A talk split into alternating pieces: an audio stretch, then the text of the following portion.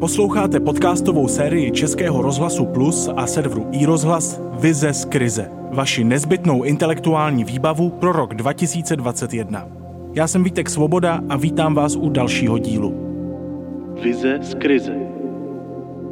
Něco se děje. Na valném zhromáždění OSN v říjnu čínský prezident Xi Jinping oznámil, že se Čína do roku 2060 stane uhlíkově neutrální. Ledy se hýbou i v Evropě.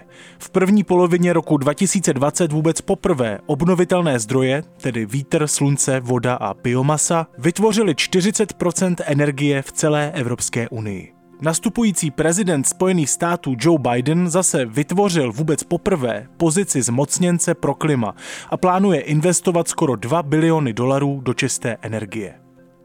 Zamyšlení Tadeáše Žďárského tak nepůsobí ani tolik utopisticky.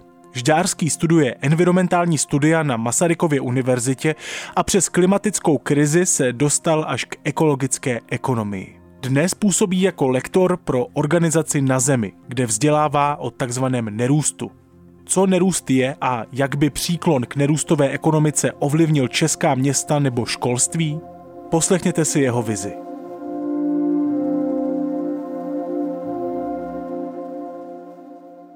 Mnoho lidí dnes doufá, že se brzy vrátíme zpátky do normálu. Pro běžné lidi zpátky znamená návrat do jejich práce a návrat k setkávání se s blízkými, ale pro politiky je to hlavně návrat k ekonomickému růstu. Normál ekonomického růstu ale znamená, že přesto, že planeta je na pokraji kolapsu, musíme lidi po pandemii přesvědčit, aby spotřebovávali víc a víc. Normál znamená být na cestě k čtyřstupňovému globálnímu oteplení do konce století, což je ekvivalentem kolapsu civilizace tak, jak ji dnes známe. Normál znamená neustále rozevírající se nůžky mezi chudými a bohatými, který zašel tak daleko, že 2153 jednotlivců vlastní tolik, co 60% světové populace. Normál znamená také vrátit se k práci, kterou až 40% lidí nepovažuje za smysluplnou.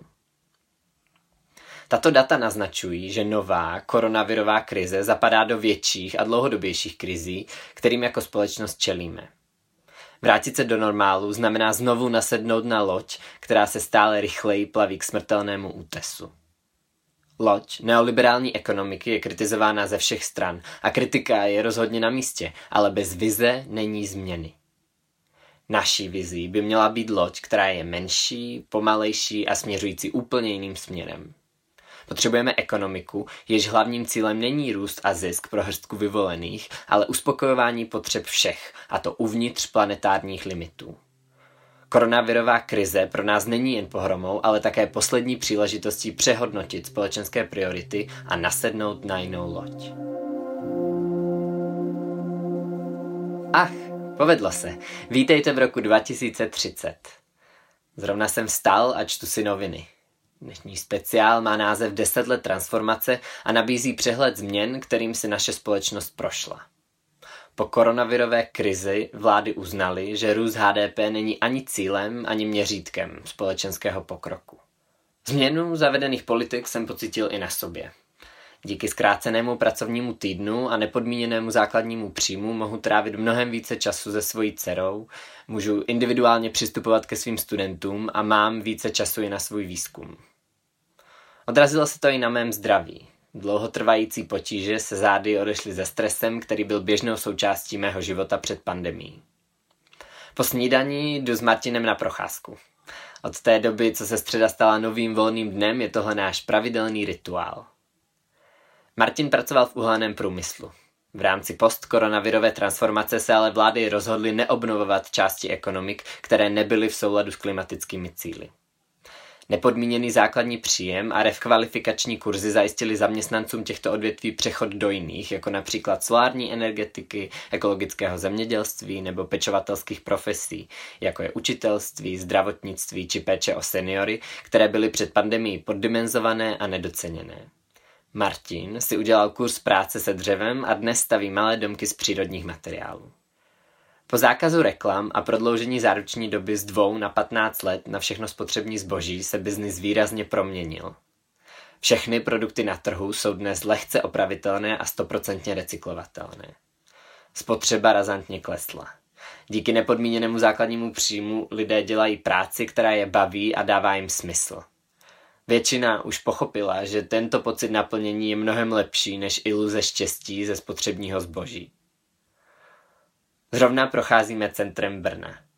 Už si jen matně pamatuju na staré centrum plné nadnárodních řetězců, hypermarketů, hlučných aut a vizuálního smogu reklam.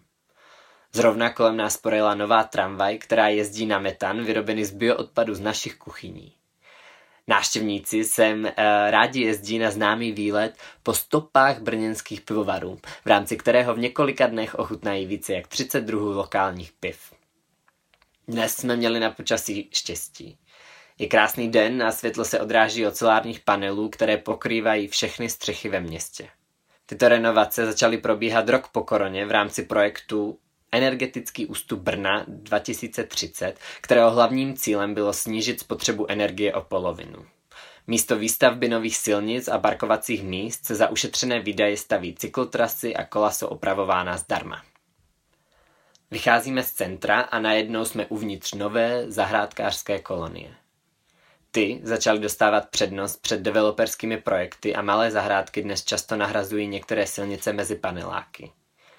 Děti mají prostor ke hrám a dospělí u toho relaxují a kreativně tráví svůj volný čas, kterého je dostatek. Díky rozšiřování zelených i vodních ploch jsme schopni zvládat přívalové deště i sucha, které se staly běžnou součástí našeho podnebí.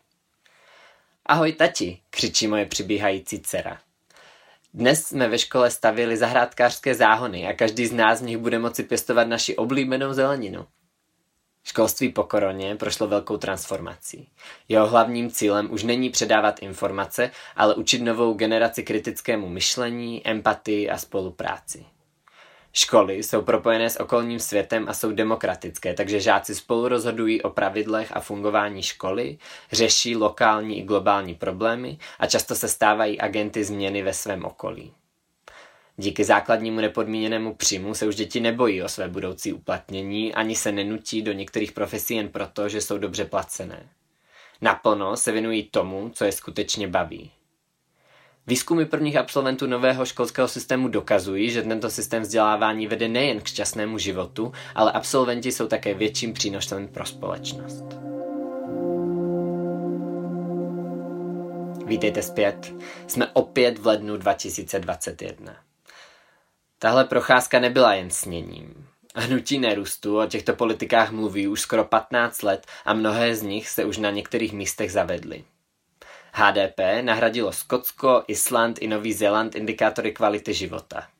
Pokusy se základním nepodmíněným příjmem se odehrávají po celém světě a stabilně funguje třeba v Iránu. Francouzský Grenoble je městem bez reklam a demokratické školy rostou jako houby po dešti v celém světě. Po nerůstových workshopech mi spousta lidí říká, že tahle vize je nerealistickou utopií. Já odpovídám, že nerealistickou utopií je víra, že můžeme zavřít oči, nasednout zpátky na loď směřující ke kolapsu a doufat, že to zázrakem přežijeme. Ano, stavět nové plavidlo a transformovat celou ekonomiku je cesta plná nejistot a otazníků, ale možnost malých postupných změn jsme nevyužili už před 30 lety. Navíc globální pandemie nám kromě hrůzy přinesla i žitou zkušenost, že když se společnost spojí, změny obrovských rozměrů jsou možné. Co nám zatím chybí, je odvaha mluvit o řešení tak velkého rozsahu a prosazovat je. Komunismus ani zelený kapitalismus nás dnešní krize nedostanou.